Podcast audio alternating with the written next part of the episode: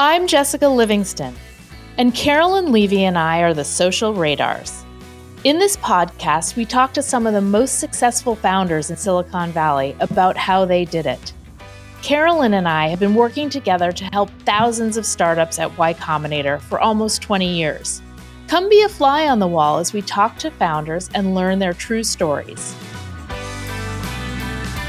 Today, we're talking with Parker Conrad, who founded Zenefits in 2013 and Rippling in 2016, two startups that went on to be unicorns. YC funded both. Parker's story is one of the most dramatic you'll hear on this podcast. So buckle up, because here we go.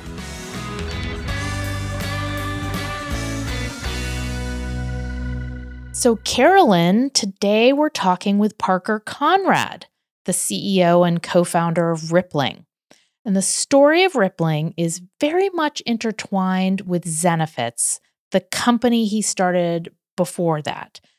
For listeners, Zenefits handled payroll, health insurance, and employee benefits for businesses, and it grew very fast and was a big media darling. But by 2016, Parker, you'd been ousted in what was essentially a palace coup. And then the press tried to paint you as this tech villain. The press had a list of bad things they attacked you for, and they were all bullshit. Can we just dive right in and have you talk about what these things were and what really happened? I think there there were kind of three things that sort of ended up being, you know, in the media about Zenefits. There was this thing about insurance licensing for our reps there was this thing about the macro, and then there was the the supposed party culture of the company, and there there were three sort of very different things. So I'll, i can talk about them each in turn. But on the licensing side, the people at Zenefits were, f- for the most part, properly licensed in their home states, but they weren't licensed in other states around the country. Uh, the company was, but the individuals weren't. The simple reason is that we didn't think that they had to be. And we didn't think they had to be because that's what our lawyers had told us was required. Uh, and by the way, what happened is at a certain point, our, our lawyer said, look, you know, regulators are really pushing back on this. Is this really something we want to we want to fight on. Why don't we just get everyone licensed everywhere? And we did. And and and sort of in the last year that I was at Zenefits, the the compliance with these specific out of state licensing rules went to the, over 95%. And getting your license actually, once you have it in your underlying home state, getting your license in these other these other states around the country, all you have to do, is you go to this website, you swipe your credit card, you pay like 75 bucks usually, and now you have your license in in the other state. Um, and so there, there's no additional training required. It's really just it's an occupational licensing requirement and a licensing fee that you need to pay. And there was like zero benefit. You know, this is not a lot of money. There was zero benefit to the company of you know not getting people licensed. Like this wasn't it wasn't like a part of our business strategy. You know, it wasn't like Zenefits' model is like you know screw the occupational licensing rules around insurance license. You know, it was just a mistake because your lawyers advised you that it didn't matter. Yeah, I think I think there's just a different sort of moral character to making a mistake like this than mm-hmm. you know sort of going out and you know sort of like saying we're going to undermine the sort of licensing regime. And so what happened is we got, you know, while I was there, we got to this point where we were, you know, everyone was licensed everywhere. But at the time, Zenefits was, by some measures, the largest small group insurance producer in the United States by the volume of, of sort of new business we were writing. And so I hired PwC to come in and basically audit all of that sort of figure out for every deal that we had done what was the sort of provenance of it. And then we we decided, look, what we're going to do is we're going to go to regulators and and we're going to say, look, mea culpa. We, you know, we sort of thought the rules were one thing. We understand that you guys view them as being another. You know, here, like we're, we're coming to you with sort of like a, an accounting of all of this, and we want to pay some fines and move on. And that was the plan. You, you know, sort of we were preparing this. We had sort of you know meetings with the board kind of every other month to to go through this um, and go through progress on this right up until the day that I left. And on the day that my departure was announced, you know, we had drafted this sort of, you know, mutual press release that sort of said kind of you know the same sort of anodyne things that you always say when when someone leaves. And you know sort of mutually on both sides like you know sort of appreciation that sort of thing. And then the company just issued a different press release and it said zenefits had these compliance issues because this this parker guy didn't care about compliance. And that and he's the issue but but now he's gone. Um, and then it sort of continued from there do you know now what happened between the review of that press release that everyone was like this is the one and then there's this period of time and then this other press release. Do you now know the sequence of events that led up to the second press release? What what I was told is that there was just always a plan to issue a different press release. That there was this sort of kind of sort of fake exercise with um, you know, it was this exercise with me and Kim from Andreessen Horowitz and, and David in the background drafting this press release that was never going to be issued. And for the listeners, that's David Sacks. Okay, got it. Because they needed a scapegoat. Why they decided to go in this direction, like I, you know, I don't to this day I don't really understand. One of my like firm beliefs is that, you know, when I left, I thought that Zenefits was going to be really successful. And I thought, look, you know, the company was facing just enormous commercial challenges. You know, like a lot of our growth um, had sort of started to evaporate. Things that were working for us top of funnel had sort of had gone away. You know, we were missing our plan. You know, investors were frustrated. We were upside down on gross margins. It's my belief that, like, you know, in retrospect, had I, had I stayed, I would have been able to kind of turn it around. And I thought when I was leaving that by not sort of getting into a war with the investors, I was sort of leaving you know, like David, like maybe David would figure out the sort of commercial side of this. But what happened instead is David sort of became the company's chief antagonist and was sort of going out and saying, you know, as CEO, like this company's unethical, you know, they're, you know, doing all these bad things. And and it was really hard. The company didn't recover from that. It didn't, you know, it didn't make the company successful. It sort of like buried it. Um, and I don't, to this day, I don't really know why. I mean, I have, you know, kind of like my own theories. Um, but one of the things my my theory on this is that David had this sort of artful way of describing the licensing issues and the compliance issues at Zenefits. And so there's this video of him at TechCrunch Disrupt. Um, he was talking with Connie Loizos about Zenefits, and he has this slide in a deck that he presents where he sort of had three bullet points. And the first bullet point was I'm paraphrasing here, but but the first bullet point was like. Um, it's no secret that Zenefits has, you know, huge compliance issues. Um, and bullet point two was the culture of the sales organization is broken. And bullet point three was the sales organization always reported directly to Parker and not to me. And the sort of implication of that sequence of bullet points was that the compliance issues were all on the sales team. And that actually wasn't true. It was sort of an artful kind of lie. And most of the, the compliance violations, as it turns out, were on the account management team that reported right up to David like, look, as CEO, I'm responsible for the whole thing. So I'm accountable for, you know, the misses in all parts of the company. It was sort of always sort of strange to me that like David was attacking me for these licensing failures, 70% of which happened in, you know, his org and while he was he was running it. And that was like a very closely guarded secret.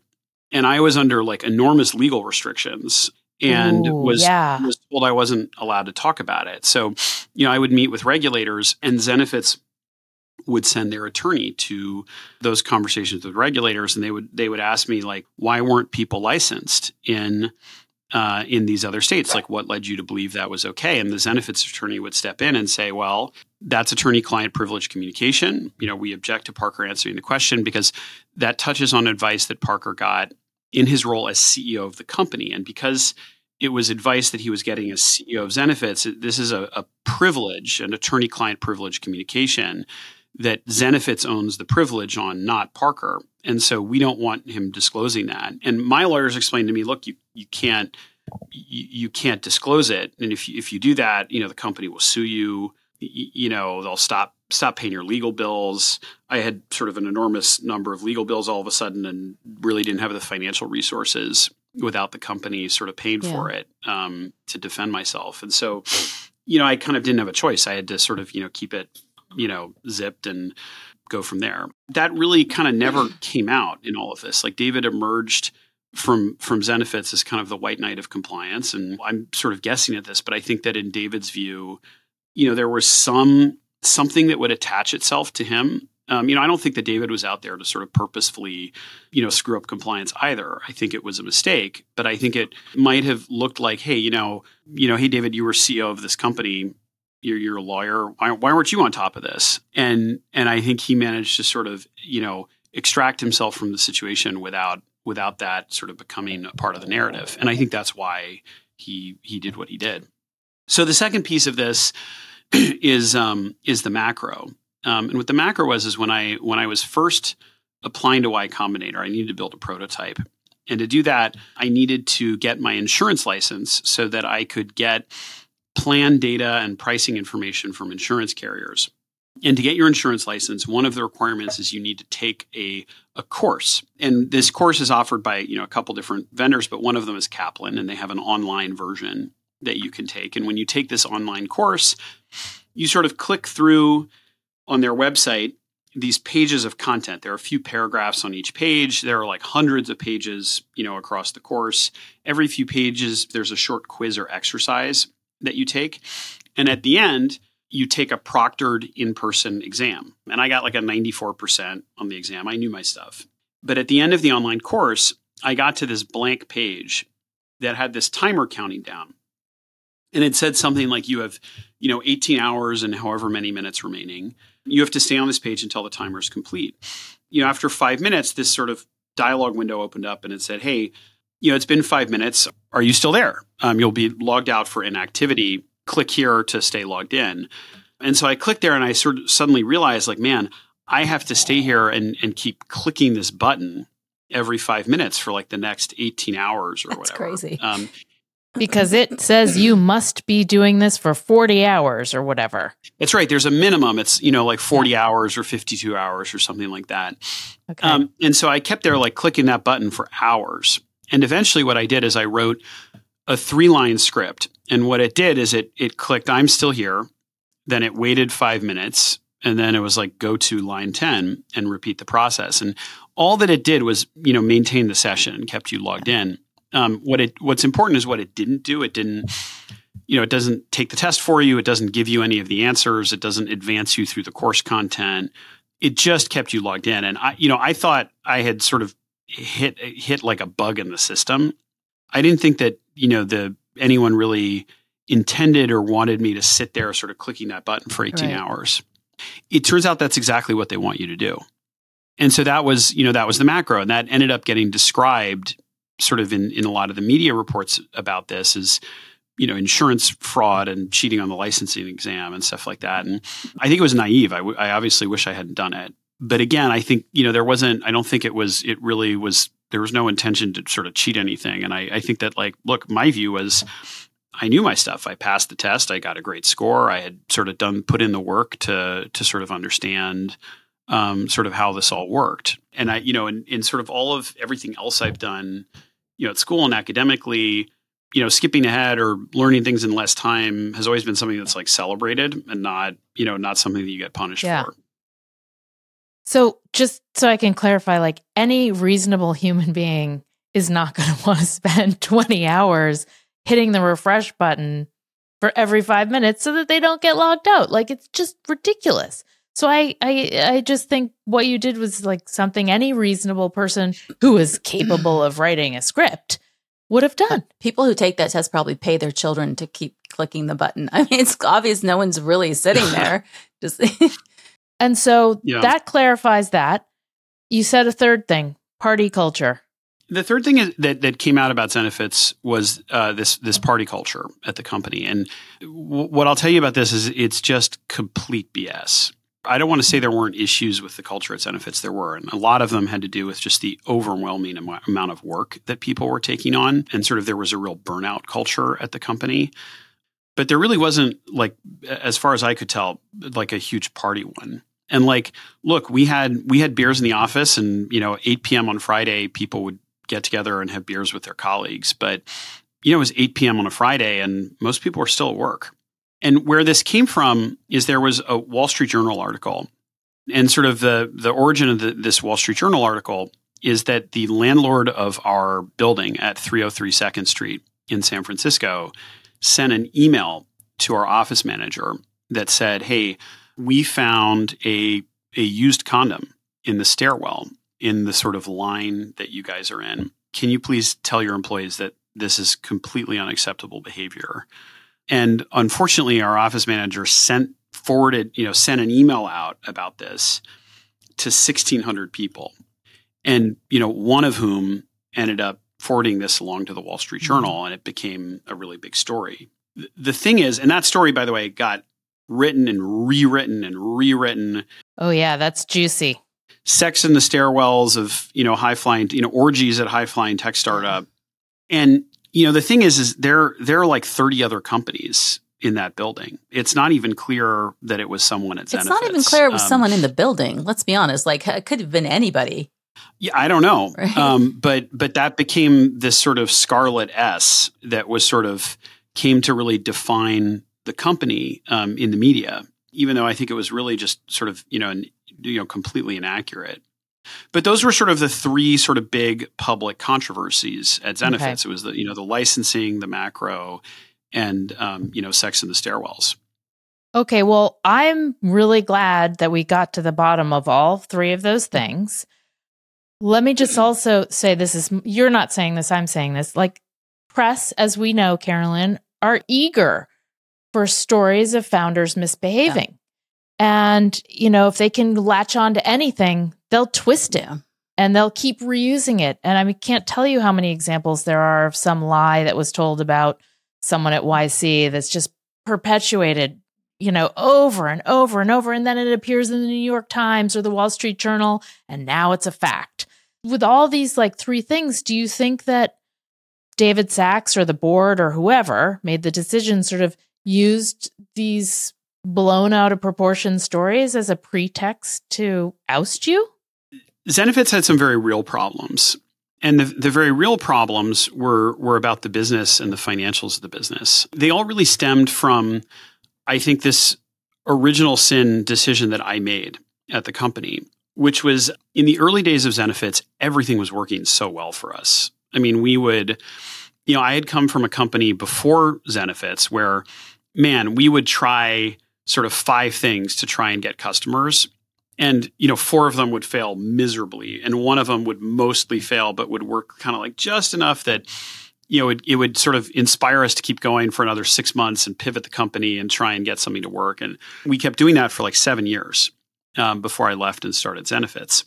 Wow. And then at Zenefits, it was like the complete opposite. Um, at Zenefits, it was like we would try five things and they would all work. And we would try two things that we thought would never work, and those would like kind of work too. And so, it's this great example of just you know what things look like when it's working and when the market is sort of sucking the company into the market, or the void is kind of sucking the company into the market. And so, our biggest fear was that actually you know there were going to be fast followers that there were going to be other companies. We had sort of uncovered this pot of gold um, and there were going to be other businesses that were going to sort of establish a toehold. And and it and I thought that we really had to sort of suck up all of the oxygen in the room and basically say, look, we've got to soak up all the demand. We can't leave room for someone else to come in because if if we do that, it's unclear when things like sort of settle out. Um, you know, at some large scale, we thought there were going to be network effects in the business, but it was not super clear. Like if someone else was willing to push the gas pedal all the way to the floor, would we even be, you know, having discovered the market, would we be the ones that the sort of lens of the market was centered on? Uh, you know, at the end of the day, if we weren't able to sort of grow and sort of take up, you know, all of the oxygen in the room. And so we made this decision. The sort of insight behind Zenefits was really that you know, there was all of this it, it, before Zenefits. You know, companies tend to have multiple systems for HR and benefits. So they would have, you know, something yeah. for payroll, something for 401k. You know, most of the sort of for small businesses, most of the stuff around insurance was was offline, and you handled it via the fax machine. And so you'd have you'd have to fax in an application for medical insurance, for dental insurance, for vision insurance for each employee. And so we sort of said, look, you can put the insurance pieces online and then you can do all of this together in one place. And that just dramatically cuts down on the administrative work required for people to run the HR systems within their company. And so what we said we do is early on, we said, look, companies have all of this administrative work. We're going to take all of that administrative work on ourselves. We're going to do it for them behind the scenes. And over time, we're going to work to automate it and work to sort of put it all in software. You kind of had to do it that way because the insurance companies didn't have like good systems. You know, you were you still had to interface with them via the fax machine or often manually. And so it created this, it meant that Zenefits was sort of secretly behind the scenes, you know, this giant sort of operational machine.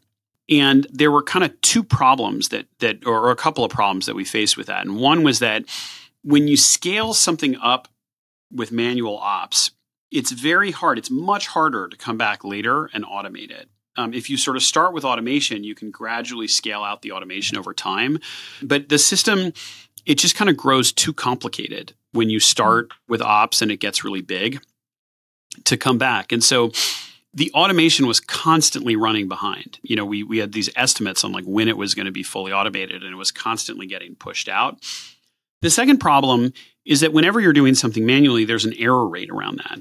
And so what customers started noticing is that, you know, in that error rate, if you're really good, it might be 99, you know, you might be 99% mm-hmm. accurate or even 99.9%, but you're just, you're never 100%. And customers started noticing that every once in a while there were these uh, sort of unexplained errors where things would go wrong in these critical areas of their business where they didn't want errors to exist at all. And the sort of conventional wisdom on Zenefits shifted from, you know, hey, this is incredible to, well, the, the concept behind this is amazing but the execution sort of leaves something to be desired. And once that happened, everything that was working for us top of funnel stopped working and it stopped working very quickly and it and it happened just a few months after we had raised this enormous amount of money at this very high val- valuation having sort of promised investors that the top line revenue of the company was going to grow at these sort of really abnormally high rates. And so you know the the growth sort of plateaued. You know the burn was enormous because it's really expensive to be doing things in right. this way. Our gross margins weren't yeah. great because again it's really expensive to be doing things in this way. And investors were freaking out um, this was you know our lead investor was andreessen horowitz. It was their single largest investment ever. Really? Oh i didn't know that. At the time it was their single largest investment in any company. What year was that? Uh, this was in uh, 2015 and so it was in that context that suddenly you know the, these compliance issues came to the fore. And like look i mean the, the, the compliance issues were real. But i truly believe that like look had the business been working there's no way that that would have led to you know the company we all all would have sort of locked arms and sort of resolved these issues with regulators and it would have been you know a bad press cycle for a week or two and then we would have moved on um, and that's what i believed you know even when i left that was sort of what what I believed was going to happen. That you know we were look, I, I was going to leave the company, but we were going to, you know, we were going to sort of resolve this stuff, you know, sort of arm in arm, um, even after my departure, and then it just it changed overnight. And then that's not what happened. Oh, I was just going to say I don't get the strategy though. Like the strategy was going to be let's lock arms and just go say mea culpa to the regulatory authorities, pay a fine and move on. And this was a completely different strategy. But how is the strategy they picked going to help what were the company's real problems? Like, how does that all weave together? I mean, it didn't. So, in, in retrospect, what happened at the board meeting where I agreed to resign, Lars and, and Ben laid out, you know, they sort of said, look, we want you. We want you to stay around. We want you to stay on the board. We want you to um, continue to, run product at the company. We want David to step in as CEO, and we want to keep David as CEO for six to 12 months and then we're going to bring you back as CEO. And I, you know, I had had this sort of bad experience at my previous company where I had kind of stayed around for for a while, like after, you know, after I had been sort of demoted, and you know, I I sort of told him, look, I'm like, I think clean breaks are the best thing here. So if you guys want me out, I'm out. And you know, Lars turned to me and said, well, what are you what are you going to do? Um, you know, what what's your kind of next step here? Um, and I said, well, I think I'll start another company. And now that was not that was not a popular answer. And Lars sort of said, look, I, I, you don't have it in you. I don't think that there's any way you're not going to start another company. And I think that, you know, they were worried about, about me competing with Zenefits or doing something. There was an enormous, over the next like year, there were just like enormous efforts from the company to try and get me into an enforceable non compete agreement. Pretty tough in California. So non competes are not enforceable in California, except there are some exceptions. And one exception is if they are signed in connection with a stock sale transaction. Right. right. And so the the the effort was always to arrange some kind of stock transaction that could be paired with a non-compete that then would be uh. enforceable. And there were I mean some really extreme efforts here. I mean, like, you know, at one point, so first, I mean, I, I actually didn't intend to start another company in this space at first. And then what happened is it just, it became clear to me that David, like in my view, David was not trying to make Zenefits work. He was sort of the company's chief prosecutor in the media. He was he fired all the wrong people. He promoted all the wrong people. Um, you know, he canceled all the wrong projects. It was and and so what it what it looked like to me was David's you know just like you know sinking the company, um, driving it into the ground, and I didn't totally understand why. It you know it seemed like you know it was sort of to help with his his personal reputation. But it seemed like, man, you know, for whatever reason, this thing that I thought Zenefits was going to be is not going to happen. The company's going to go to zero. That was when I decided, like, okay, you know, I I'm I'm going to start a new thing and start from zero. And I viewed it as like very much like I was going to continue what we had started at Zenefits. And, you know, I went from having, you know, $600 million in the bank and, you know, 1500 employees and an existing product and, you know, um, you know, 75 million revenue to having zero, zero, and zero and starting over from square one. But I thought, like, okay, you know, what we're going to do is we're going to rebuild a lot of this and we're going to go down the path that we would have gone down had David not come in and sort of like turn the company in a different direction. And that was really to sort of expand from this idea of you know employee data, you know, all in one HR systems to employee data as this primitive for business software writ large. That the idea was that for the same reason you kind of wanted to have one place to set up an employee or to onboard them across all your different HR systems across payroll and 401k and you know medical insurance and dental insurance and so on and so forth you actually kind of wanted the same thing across the entire company. You wanted that to work for IT for you know get, getting them set up in email and Slack and Dropbox and Salesforce and GitHub and you you wanted it to work for you wanted to ship out their computer and their laptop and get them set up in all of these other places as well and sort of broadly manage employee data across the business. And that was sort of the idea behind Rippling but at one point, you know, when we were in YC, so when Rippling was in Y Combinator, shortly before demo day, David heard that, you know, through the grapevine that that I had started this company that was you know going to compete with Zenefits and sort of got an inkling of kind of what we were up to. And right away there was a um, one of the investors in our Series C round at Rippling um, was Insight Partners in New York, and Insight delivered a, a, a lawsuit to my lawyers so they didn't file it, but one of the things that lawyers sometimes do is, you know, as part of a negotiation, is they will say, "Look, we have written this lawsuit, and we're going to, you know, drop it on your doorstep, and we're going to file it, you know, next week unless you settle with us."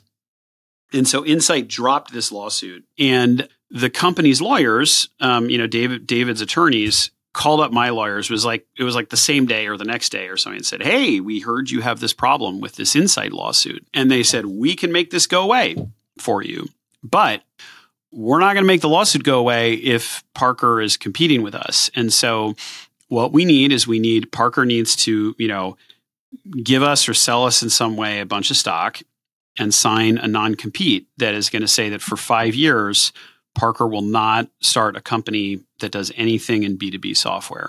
Because it's now enforceable, the non compete in California, because you've sold a part of this stock. Because there, as long as you exchange some stock as part of it, you can make it enforceable. I said, no way. You know, it would have, you know, it was, this was like literally, it was right around demo day for YC with, um, with Rippling. And so I would have had to sort of give up doing Rippling if I signed it. And sort of, you know, I like it was sort of mortgaging my future. So I said no. And there was a huge fight. There were ended up being enormous, you know, personal consequences for me of that. But uh, Insight ended up not filing the lawsuit. Um, so it ended up, you know, at least on on the litigation side, being a bluff. It just causes my stomach to be in knots hearing the story. It was basically sort of a, a, a low grade intimidation tactic to try and force like a signing Yeah. a non compete and, and do a stock sale transaction to make it enforceable. And they said, look, this is a lawsuit that, um, you know, against against you personally. I had a decent amount of sort of financial difficulties through this period because you know, I had sold some secondary at at Zenefits, but not so much that like I was going to be able to afford a lot of legal defense. And so I had a pre-existing agreement, as as most executives at, at companies will have, that I was indemnified, you know, by the company for you know my for legal defense as a result of you know things that came out of my role as the CEO of the business. And so through all of this, Zenefits was you know had to pay my legal bills. But what was interesting about the the sort of threatened insight litigation is Zenefits said, no, we don't have to pay your legal bills for that. That's your own personal thing. Like that's not. And so it was sort of engineered to be this thing where you know, hey, it would, it would actually be you know millions of dollars to defend this lawsuit that the company would say we're not going to pay it, and so you know, you you know, sort of like you're you're kind of screwed on on that front. So you can't you can't like even even if Yeah. you think that you'll win the lawsuit, which which my my lawyers were always very clear, like there's no there were no grounds for the litigation. You still need to spend millions of dollars defending it. That um that was sort of money that I didn't really have. Of course. Of course. Okay, so you were being like threatened Yeah. financially with this lawsuit. I believe also that Zenefits was using the press to blacken your reputation, correct? For quite some time. For like six months, there were just these ongoing daily or, or weekly attacks. And there were reporters that reached out to me and said, look, I get I get pitches from the company's PR reps, you know, every week about to write an article about you. And David, Wow. like when when David took over, he hired this guy, Lanny Davis, who is sort of a crisis PR person who he represented the Clintons in Whitewater. He's he's gone on and, you know, represented a bun- bunch of sort of bunch of other folks, but he's he's a very you know Da- David has this philosophy about sort of you know media fights um, that that I think Lanny really sort of exemplifies. And so David, you know, sort of explained this to me at Zenefits when we got into this sort of fight with ADP, one of our competitors. And David's view is like, look, when you get into a fight with someone, you've got to attack, attack, attack, attack. And if the other guy rolls over and cries uncle, that means it's working and you've got to keep attacking, attacking, attacking, attacking. And that was his sort of philosophy on doing this. And so that was what David kind of turned against me, you know, once once he took over as CEO. And this continued for about six months. And it stopped, like I'm convinced it, it stopped only because of YC. You know, at, at the time, um, you know, Sam Sam Altman was, was running YC, and Sam came to me. You know, Sam was just talking with me about what was going on, and I was sort of telling Sam about you know how hard all this was, and I didn't hear anything for a few weeks, and and and sort of out of the blue, Sam called me and said, "Look, you know, I've spoken with Marc Andreessen and told him that." You know, he's risking his relationship with Y Combinator if these attacks continue. And Marc went and spoke with David and told David that David was risking his relationship with A16Z if if he continued. And there was apparently, you know, a big a big fight Mhm. about about that, and sort of a couple of other other people sort of like you know told me that they had sort of you know seen this or overheard it, and then overnight it stopped, like overnight. And there was still you know there was ongoing bad press. But there wasn't, it was very clear that there wasn't someone driving it. You know, there wasn't someone kind of trying to get, you know, more stories every single week. Um, and that's when it stopped. Good work, Sam Altman, Yeah. helping out Parker. Yeah, exactly. Because I can only imagine, and it's like I wish I had been in closer touch with you at this particular moment because you must have you, you must have just been devastated at this point and beaten down and just so demoralized. It, I mean, it was, it was really hard. I was super depressed. You know, I really kind of withdrew from, you know, I sort of spent, you know, sort of six to nine months just kind of like hiding at home, not really seeing many people or talking with, with many folks. And, you know, cause it all, it all sort of unraveled so quickly. And, you know, but it really was, I mean, like, I mean, Je- I mean, Jessica, you, you say you didn't do anything, but like, you know, YC was really, in, they, they were, you know, they were like YC really stood by me through all of this. And it was, it was, it, I think one of the incredible things about, about the program is there was, you know, I was really radioactive for a while. Like people would, you know, when we announced our Series A, mm-hmm. you know, people got attacked for investing in me. Like, why would you invest in this like awful per- person? And you know, you know, supporting me was like sort of a deep sort of moral failing. And and YC was was like, you know, the they were the most consistent supporters. And and Jessica, you were, you know, sort of in the first round of seed investors in, into Rippling. So so I will always mm-hmm. be like deeply grateful for that. Oh well, I'm just glad now that we can kind of move on to the the new part of the story and talk about Rippling. What gave you the strength to be like, I'm going to do this again? Because I would have quit. So there, there were two things. One is, one is that I, I really wanted this product to exist, and it was just I, I, felt like Zenefits had sort of suddenly collapsed for all these crazy reasons that had nothing to do with the fundamental, you know, success of the approach. You know, and so I, I remember talking with Prasanna, as my co-founder at, at, at, at Rippling, and Prasanna asked, why do you want to do this thing that's kind of in the same area? And I said, I was like, look, nobody's going to build this if we don't. And, and there's, there's a hundred billion dollars like lying on the floor right on the street right there. And, and like you and I are the only people that can see it. And everyone's just kind of walking by oblivious. And like all we have to do is like go over there and pick it up. Like we know, like if we build this, it's going to work. This is what people want. Prasanna was a YC founder, right? A diff- from a different company. He was a YC founder. Um, he started a company called LikeALittle, and then he worked with me at. He was an engineering director at Zenefits, and then joined me to start Rippling. I just want to take you back. You're you're kind of at home hiding, feeling very depressed about all that's going on what kind of got you out of that? Was there an event? Was there a conversation? Or was it just like time just, you just needed time and then you sort of emerged and you're like, okay, I'm ready to do something new? I, it took years to sort of snap out of that. I mean, I think it wasn't that I sort of came out of that. It, it was that once I sort of realized that David was kind of like burying the company and it wasn't going to work, I thought, you know, look, so one was I, I wanted this product to exist. But the second piece of it was that I sort of was not good at you know there there some of the, like David is an incredible polemicist like he's really you know he's an incredible writer and really good at sort of you know sort of framing these kind of like attack narratives and you know you see it with some of some of his political stuff now. But that was like I've never been like really good at that. And so I sort of thought I'm not I can't I can't win on that on that front.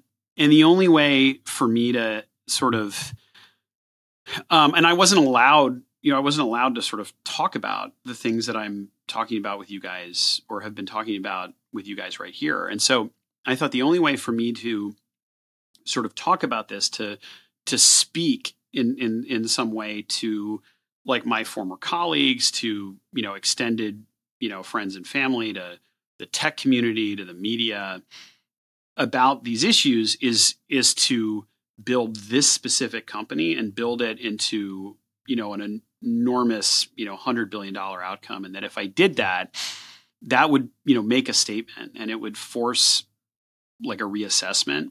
And that was the thing that that got me going and so it wasn't that i wasn't depressed about all of this it was that you know this the, it, this felt like the only path forward was to do this and to make it you know sort of really successful and that was hmm. you know look over over the last 7 years there are many other sort of you know things that I love about Rippling. I love the product. I I really like the people that I work with and enjoy that an enormous amount. But there was a long period of time where you know that was you know sort of that was the first thing on my mind every day when I woke up in the morning and the last thing every night when I went to bed and that was the thing that sort of got me to sort of put one foot in front of the other. Oh wow. Um, on the subject of Rippling, I know it centralized all employee data for its customers, but can you talk a little bit more about it and what makes it unique? There's one critical insight behind Rippling, and that is that employee data is really widely distributed across an organization. and, and importantly, not just inside of HR systems. And because of that, I think the right way right. to think about employee data is as a primitive for a lot of business software that companies use. There's sort of a, a problem that this situation creates for businesses that, that we can solve. And there's this related corollary opportunity for Rippling. And the problem that it creates is that you know this sort of fragmented employee data across your organization and across all these different business systems is secretly the cause of a very large percentage of the administrative work required to run a company. And you see this as a company in stark relief whenever you hire someone because you need to set them up in all these different places. And you don't just mm-hmm. need to set them up in HR systems, you need to set them up in every business system that your company uses. And one of the great things about Rippling that we see is we've had third parties go out and look at businesses that use Rippling and businesses that use anything other than Rippling and look at, you know, people um, that uh, the, the number of people that those businesses have in HR, IT, and finance. And one of the things that they found is that at every stage of growth, companies that don't use Rippling have about twice the number of people in those G&A roles in HR, IT, and finance as businesses that do use Rippling. Mm. And it's because of the sort of additional administrative burden that you have if you're using really anything other than Rippling. Um, and, and it gets quite extreme at like a thousand employees. I think it's something like, you know, 46 uh, people for businesses that don't use Rippling versus 28 people for companies that do use Rippling. That's amazing. And so there, you know, there's a real operational, you know, Rippling makes your company more operationally excellent because you don't have a bunch of people doing things in this, you know, doing a bunch of administrative work that you otherwise would have. The second sort of corollary opportunity comes from the fact that you know uh, companies that make business software, and I don't mean companies that make HR business software. I mean all business, all companies that make business software they're kind of aware of this dynamic. They sort of know that if they ask you for a lot of information about your employees, it just means a lot of work to implement their software because now you've got to load all that data into their system and you've got to maintain it. You know, anytime you hire someone, anytime something changes, you've got to make changes in their system along with all the others. And so companies that make business software, they tend to ask for as little information about your employees as they possibly can. And that's led to this situation where companies, business software just knows much less about your employees than it ought to know.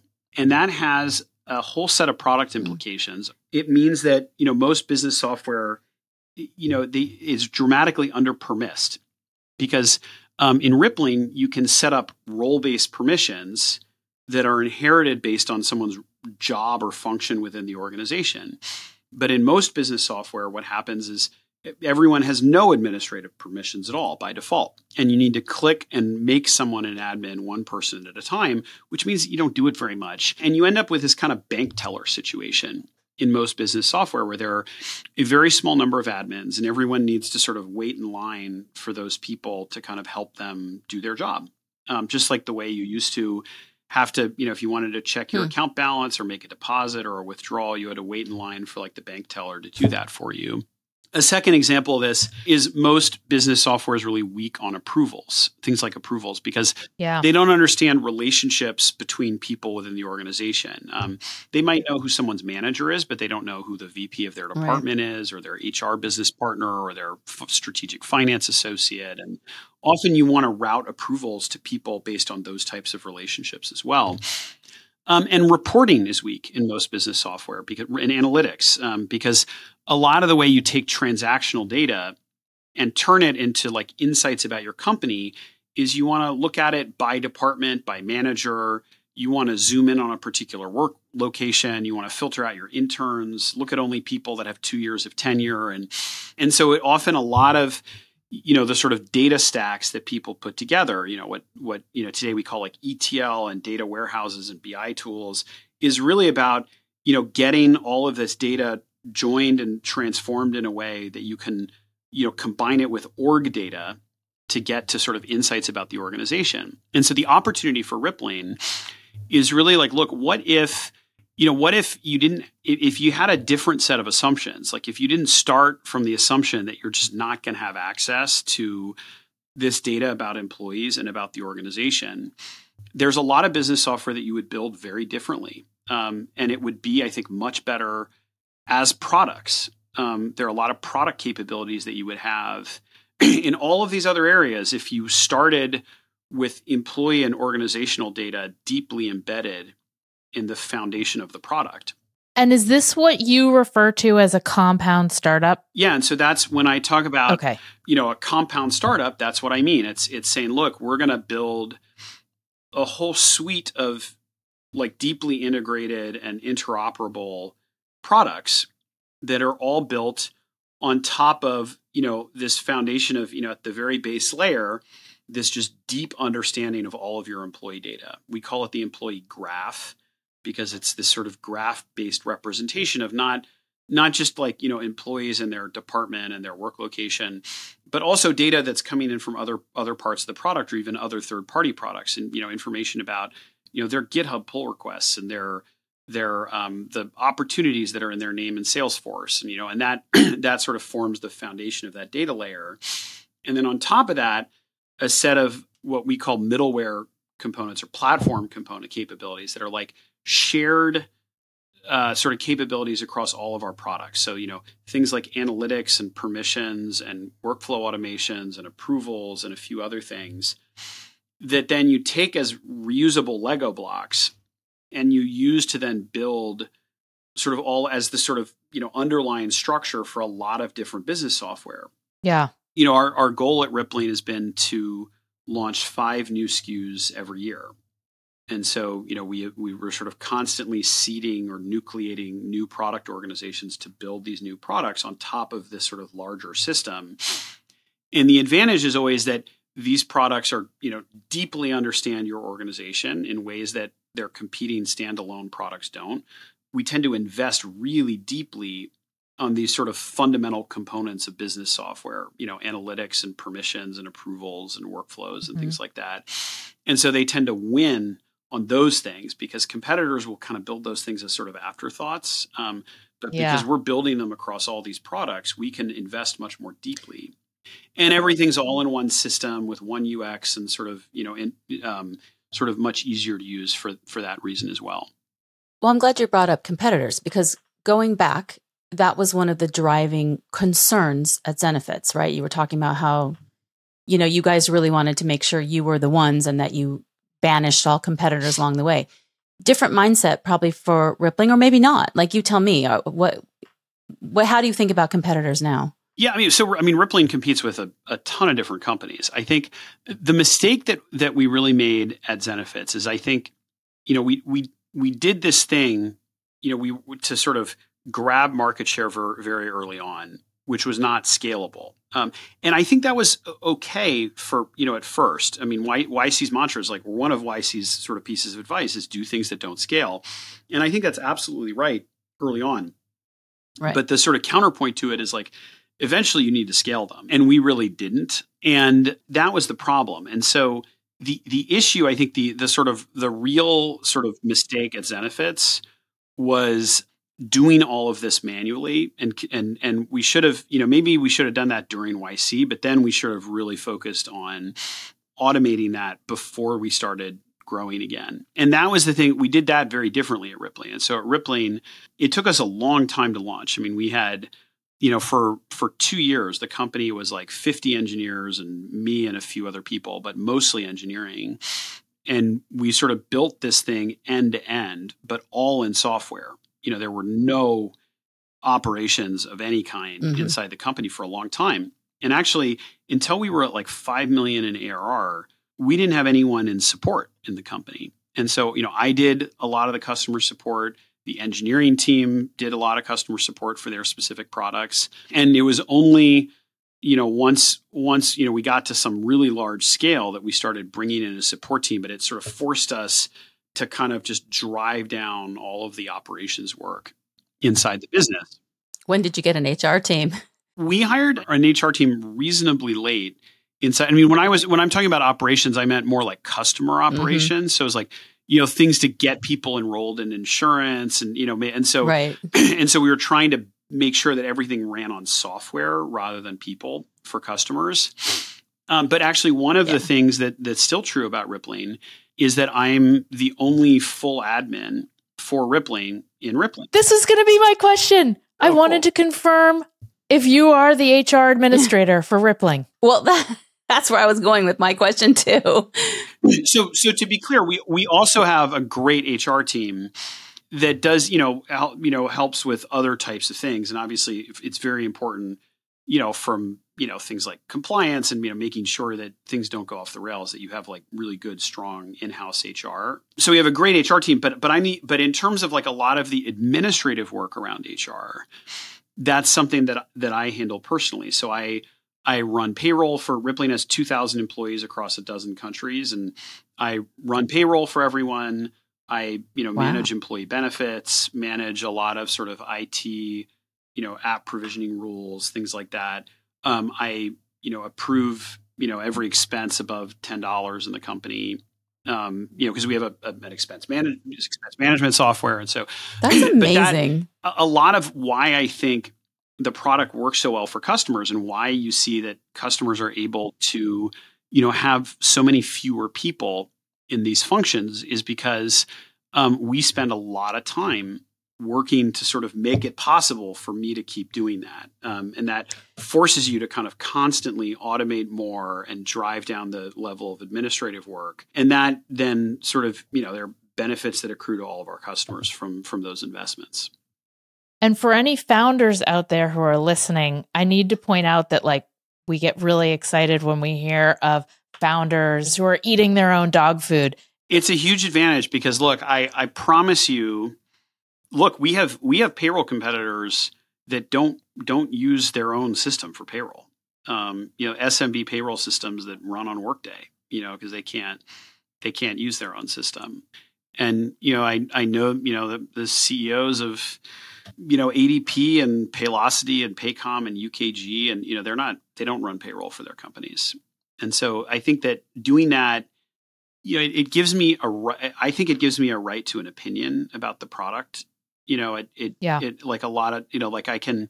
One of I think the great pieces of advice that YC always has for founders is to talk to customers, and that's great advice. But but another way to kind of do that is to is to really be the customer yourself, and then you can have you know those conversations in your own head, and and they're they're often like much higher fidelity and can happen much more quickly. You're your own user. Yeah. I love it. Can I go back quickly to this sort of kind of modular structure or you you know where you try to launch the new products and stuff? I've also heard that you hire a huge number of founders to sort of run those business units. Is that on purpose that you've done this or has it just worked out that way? what Rippling is doing by when, when we're building all these different products in parallel, it's it's very much counter to the conventional wisdom on how you're supposed to do this.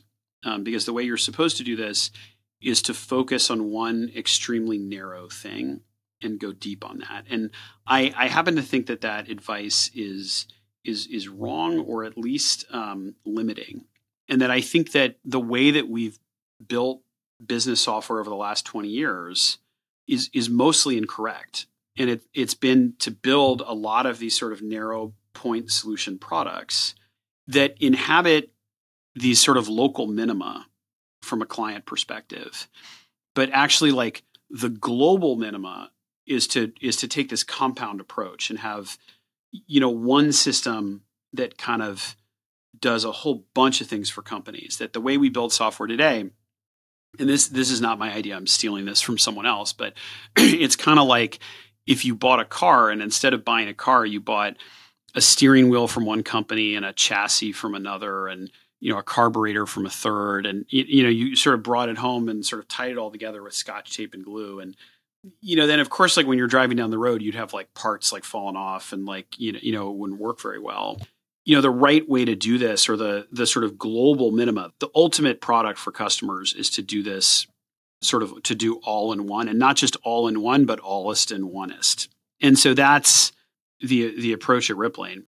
One of the things so we knew when we were starting rippling that this was that this was unconventional. Um, and so we were always you know we we thought like look this compound approach was both something that could become like our biggest enduring advantage, but was also like, you know, if the company doesn't work, why will it not work? And it was like, because it's like really hard to do this, and there are a bunch of reasons why this is not supposed to work.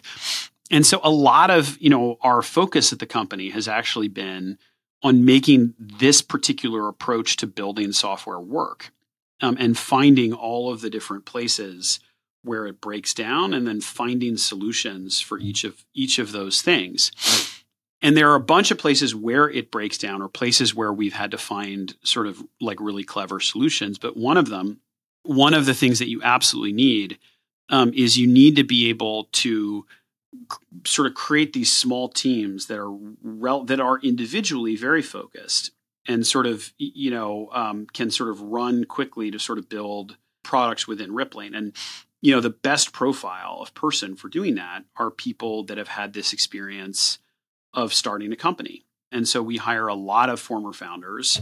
I think the, the last time we looked at this you know it was like a year or two ago and i think we had something like 50 people that had started companies at rippling um, including wow, yeah, including a whole bunch of of former YC founders that work at Rippling and um, in a variety of different roles, but many of them have you know started and are leading um, you know individual individual products um, and sort of business lines um, within Rippling. I love that. That makes me so happy. Yeah, it's great. Speaking of which, you know how you were saying you have this sort of underlying system that has all the employee data and sort of seamlessly just works amongst all these different business units because that underlying operating system or technology if you will is so robust will that make it easier to sort of introduce ai into different things if you want to do that? Do you, are there any plans for that? My take on on ai is um, i mean first i'm like i'm really skeptical of companies that like sort of issue press releases announcing that they're they're now an ai company. Um, so I like so like one of the things that one of my goals is to like never do that. And and I also think that like That's funny. um I think that like when when people incorporate you know ChatGPT into their products, I think they're actually incorporating the wrong part of it. They're they're sort of copying the chat interface. And I think the chat interface is a bug and not a feature. Um and and that that nobody actually wants to hmm. chat with their payroll software or their expense management software and and that but there are a bunch of ways that you can incorporate or that you should incorporate sort of some of the the ability to work with unstructured data and the capabilities that that brings into your product and so like i guess like my my sort of thesis about rippling and ai and we're, we're sort of very early in in in in kind of doing this is that a lot of the B2B AI use cases will end up requiring like a deep understanding of your organization and your company. You know, like almost yeah. Any time that you want to sort of do something AI related with employees. And again, that's not that's not just an HR software. It might, you know, could be in any sort of vertical, you know, B2B software vertical. It it kind of matters. Like you need to understand is this person is this person a, a, junior IC employee or are they the VP of a department? Are they in engineering or in customer support? You know, are they in San Francisco or in Bangalore? Are they an intern, a contractor, or a W 2 employee? What teams are they on? You know, what sort of all of that context about their job and role and function and their relationships to other employees within the organization is a really important input for almost anything that you might want to do from an AI perspective um, in a B2B software context. And so that when we think about AI, it's always about sort of what are what are the the types of applications that require this sort of deep contextual understanding of, of your company. Um, and that that's sort of the those are sort of the areas that that I expect that we'll focus on. Okay. We won't hold you to anything specific. How was Y Combinator different? How was your experience different between the winter 2013 session and uh, 2017 that you you went through it twice? Yeah, so the, I mean, the first time I did Y Combinator, I mean, it was it was the three most productive months of my life. It was an incredibly, incredibly intense experience, and I think it was intense both because the the YC program is like designed to do that. It's very effective at doing that. I think I think the the the real value of the program, which I only I only came to understand once I was doing it, um, is that YC is just great at sort of creating a whole bunch of urgency inside of your company right from day one. And the, the challenging yeah. thing, one of the challenging things I've always found about starting a company is like it feels superficially like being unemployed. You know, like you're kind of sitting around on your couch, you know, screwing around on the internet. And like if you don't get anything done on any particular day, like nothing happens. Like nobody gets mad at you. You don't have customers that are yelling at you. And so it's really hard to get in this groove of just moving quickly. Um, but that's like absolutely critical for making the company successful. And I think YC with like, you know, having this cadence of dinners where, you know, it's sort of once a week, but not not five days a week. You know, um, you you know, it, it's it's like just precisely tuned to sort of create a lot of urgency, and you sort of look around, feels like everyone else is accomplishing something and it creates a lot of pressure for you to do the same. That is what has always been so powerful about YC for me. And that was very true for us the first time around.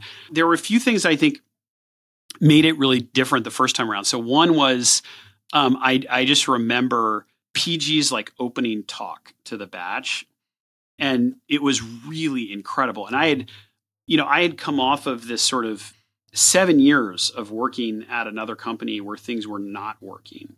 And PG at one point sort of said, "Look, there are. I mean, there were many, many really great lines in this talk, and I don't, I don't remember all of them, but I remember he sort of said, "Look, there are two or three of you in this room that have what it takes to be really successful founders, and you know, the rest of you probably don't. Like that's okay. Like there are other things that you can do, but I, you know, I, I remember thinking like, oh my gosh, I hope it's me." And then one of the other things that was that really sort of dialed it up a notch for us is that there were there was another company in our batch that was doing the same thing that we were doing um, called Simply Insured, and they started in a slightly different area and then and then pivoted, and we were kind of doing. Oh yeah, I think they pivoted into it.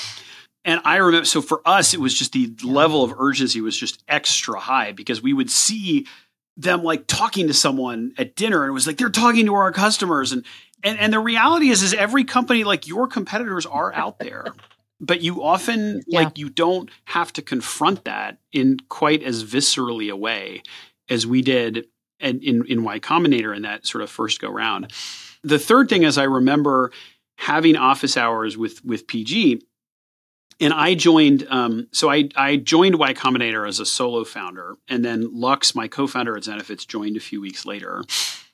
And you know, I had built like the barest outlines of a prototype. I mean, there was not, I mean, we were so far from having like a real working product.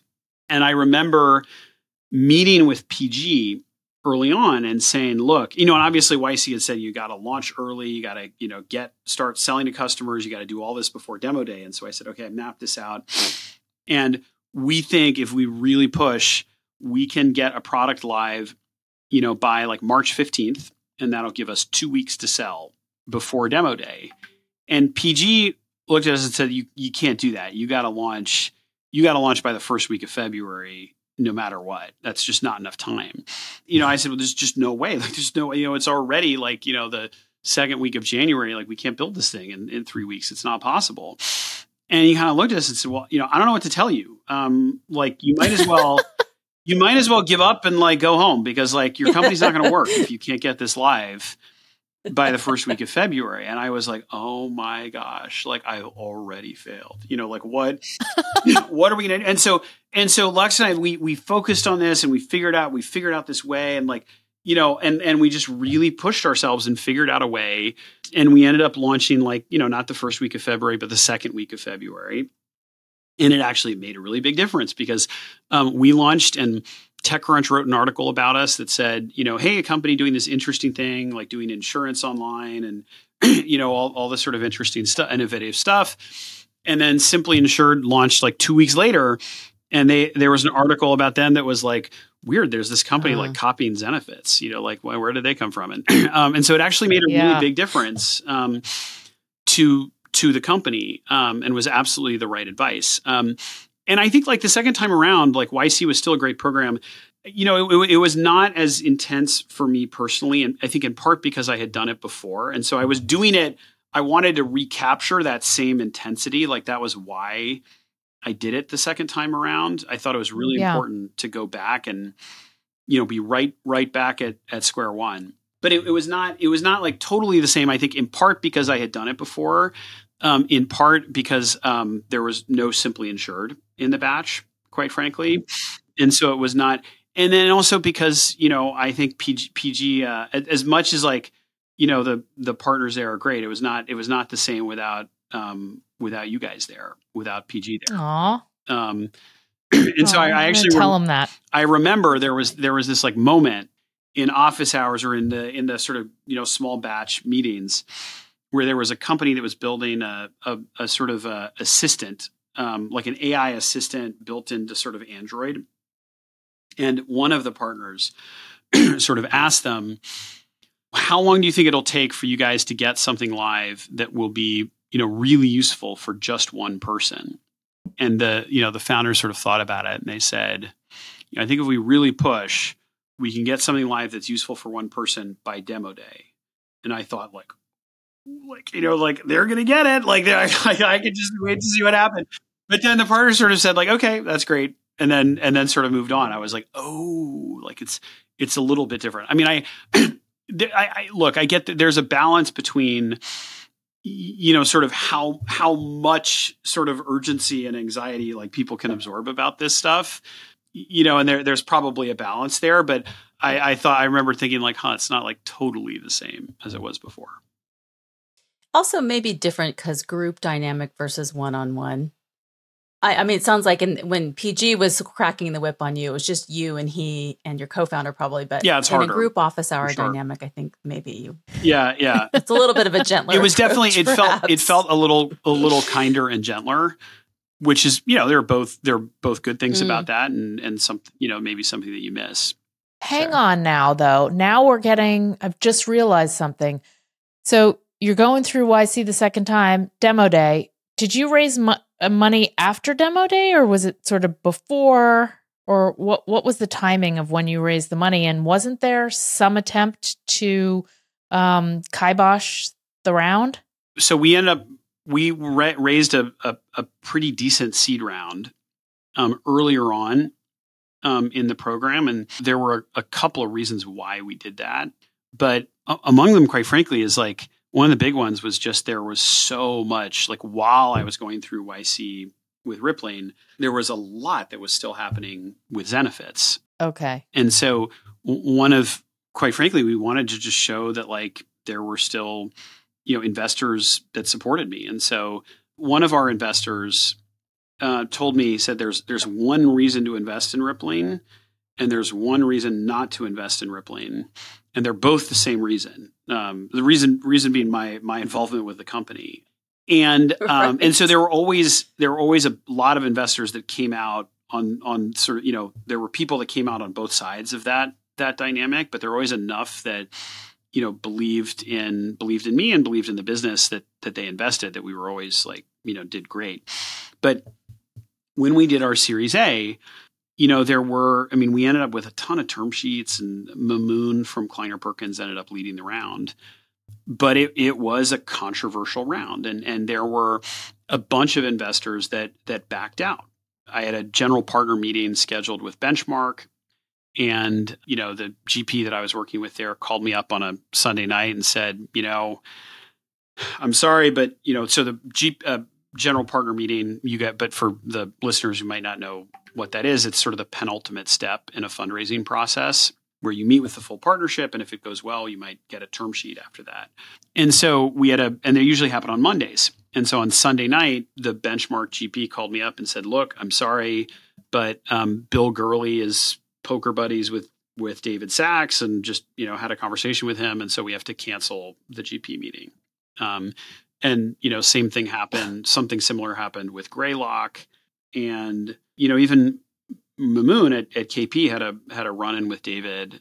You know, after after we signed a term sheet, you know, David sort of found out about it, got you know really upset, and had sort of a very, um, you know, sort of a huge confrontation with him about it. So there was there was this sort of behind the scenes effort to kind of derail the fundraising, and then I think after after the Series A, that sort of mostly went away.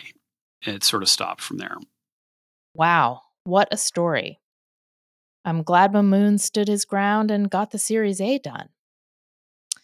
Okay, so after all of that, when you measure results by what software has been created, do you think that the world is net ahead with Rippling? Yeah, I mean, well, so first, I mean, I think it's important to say, like, look, we're not we're not curing cancer at, at Rippling, and so, um, yeah, I don't I don't want to sort of like, I think I think you know it's a mistake to look, you know, sort of you know be too sort of like, oh my god, you know, change, you know, every tech company is like changing the world in some way, and but we, you know, I look, I think we we have a lot of customers that are doing that. I think, um, you know, like you know, look, Anduril is one of our biggest clients, and they, um, you know, I think they're uh, like doing great things for you know the United States and and and for sort of the conflict between Ukraine and Russia, and that's a really important company. Um, and I, you know, look, we're very small, you know, sort of part of everything that that they're doing, but you know, to the extent that there are a lot of companies out there that can focus on you know focus a little bit more on you know their their own products and what they do and you know if we can make that a little bit easier and a little more efficient i i think that's that's really cool good you, the world is net ahead. That's how I phrase the question. Not are you doing something as important as curing cancer, but is the world net ahead? Yes, it's net ahead. Yeah. it was a leading question, yeah. I think. I think that's fair. it's a softball. we, uh, well, Carolyn, let me ask you do you have questions? Because your yeah. mind must be racing since you are a lawyer. I have a ton of questions, but actually, I want to ask one un- completely unrelated to anything legal. Um, so you are Parker literally um, the textbook example of formidability for YC. And when I say literally, I mean like we used to record interviews. I don't know if anyone at YC has ever told you this, but we actually rewatched your video a whole bunch of times because we're like, this guy's so formidable. Like, can we find clues um, in the way he answers questions that tipped us off that like he's so formidable. Anyway, I don't. It was that was a long time ago, so I don't actually remember any um, of the specific you know takeaways. But I guess I'd ask you when you think about yourself, even like as a kid, as a teenager, whatever, were you always like this? Like, what makes you so formidable? Like, in other words, character, circumstance, combination of both. What do you think? Hmm, that's interesting. Um, I mean, so I, I think I've had a lot of like really big ups and downs in in my life, and there are a lot of things that have that have been great for me. I mean, like I had you know wonderful parent, have wonderful parents. Um, you know, like I, I was, you know, they're fair, fairly well off, and my dad is a corporate lawyer in New York, and um, and a lot of people have a lot of hardship, you know, in that area that I that I've never had. But you know, I also, um, you know, I had a really hard time in in middle school. Was just you know sort of bad situation, like really sort of bullied and picked on, and and that I think has ended up being kind of like really defining for you know me like psychologically. But then also, you know, I, you know, in college, I spent um, spent all my time working on the newspaper, which was a lot of fun. For me, I think it ended up being kind of like mm-hmm. running a startup. You know, you're sort of running this this organization. The Harvard Crimson, the Harvard right? Crimson, yeah. um, yeah. I was managing editor of the Harvard Crimson, but I spent so much time doing that that I I failed out of school um, and had to take a year off, and that was that was just like really hard. And um, you know, and then um, just like by the oh. way, YC's co-founder Robert Morris. You're not alone. A lot oh, wow. of great people had failed out, exactly. or, you know, and had to take a year off. Yeah, that's why I was laughing. I didn't Sorry to laugh, at your pain. pain. Um, I was just like, oh, that's I mean, it's familiar look, I mean, story. in, in, tech, it, you know, there are a lot of for a lot of people, it's sort of like, oh, you know, badge of honor, like tech, you know, college dropout. But it didn't. It didn't feel that way to me. It felt like just like a deep and miserable failure at the time. Very sure. humiliating yeah. and embarrassing you know, then then same thing with my first company. You know, I um, ended up. Look, I mean, it was a hard, slow grind. It was you know seven years of just ongoing failure, and I think when that happens, different people react in different ways. But I think for for for my co-founder and I, it was kind of like, I, you know, I, I sort of. Uh, I haven't experienced this, so I don't know, but I sort of think of it as kind of like what it would be like to be you know in a in a marriage and you know a, a child dies that it you know just the other person constantly reminds you of everything that's going wrong and it led to a lot of you know interpersonal conflict and it really ended i think like the friendship that i had with him but also resulted ultimately in in me being sort of fired from the company and and sim- similar type of thing. Like I I thought when I left, I thought I would never be able to do something like I thought my first company was going to go on to incredible success and I was not going to be a part of it. It was this incredibly depressing thing. And so I think, you know, there have just been like a, a lot of, a lot of sort of really big ups and really big downs. I, I don't like sometimes people would say like, oh, you know, you learn so much from your failures. And I don't think I've, I've learned a lot from failure except for, you know, how much it, it sucks and how, how much you really want to avoid it. And so I wouldn't, I wouldn't advise it for anyone. I think it, it's like you know very very destructive.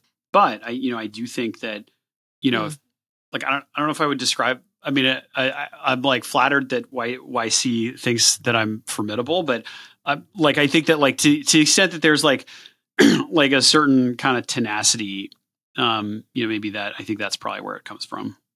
We are such fans of yours well, thank you. And we're so proud of you. I mean, you're doing so well, and you're just, there's so many things that aspiring founders could learn from you. We're so glad, you know, you're part of the YC community. And I know you recently came back to talk at, uh, to one, one of the first back in person dinners that they've done at YC, and that it was off the charts amazing. Awesome. John Levy, you know, AKA Jay Levy, Carolyn's husband was just raving about it, saying it was one of the best talks he ever heard. So that's great. Thank you for being an important part of our community. It's true. Thank you it's for true. opening up today. I well, mean, I you. this I think I think it was a really um, fascinating conversation.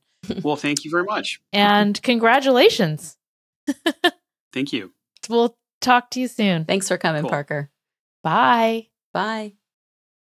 What a story, Carolyn. Yeah, wow. That was amazing.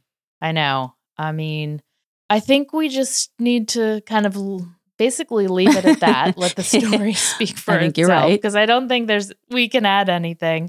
It is a dramatic yeah. story. I mean, I will say between us, we've seen a lot of dramatic stories in Silicon Valley. Yep.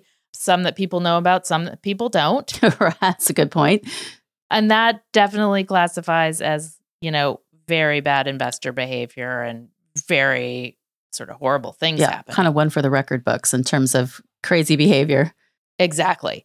But I will say because I I don't want I don't want would be founders to get scared mm. away. Don't you agree that that was sort of an exceptional story and that it it's oh my norm, gosh of course that's why know? I'm saying one for the record books like that is a wild story and yeah like there's yeah. A, I mean that's just very unusual that's not really what investors do so yeah so we'll just we'll just leave it there. I'm very much looking forward to it coming out. Really appreciated Parker's yeah. candor. I mean, telling that story couldn't have been easy. And, you know, I feel like he took ownership of the things that he got right. wrong because he did get a few things wrong. He definitely didn't get wrong the things that he was accused of getting right. wrong publicly, you know, but he did get a few things wrong and he took ownership of it. And I appreciate yeah. it appreciated that and I'm I'm glad he was comfortable sharing it with us. So I think I think it's going to be a good episode. I think so too. All right, I'll see you next time, Carolyn. Bye. Bye.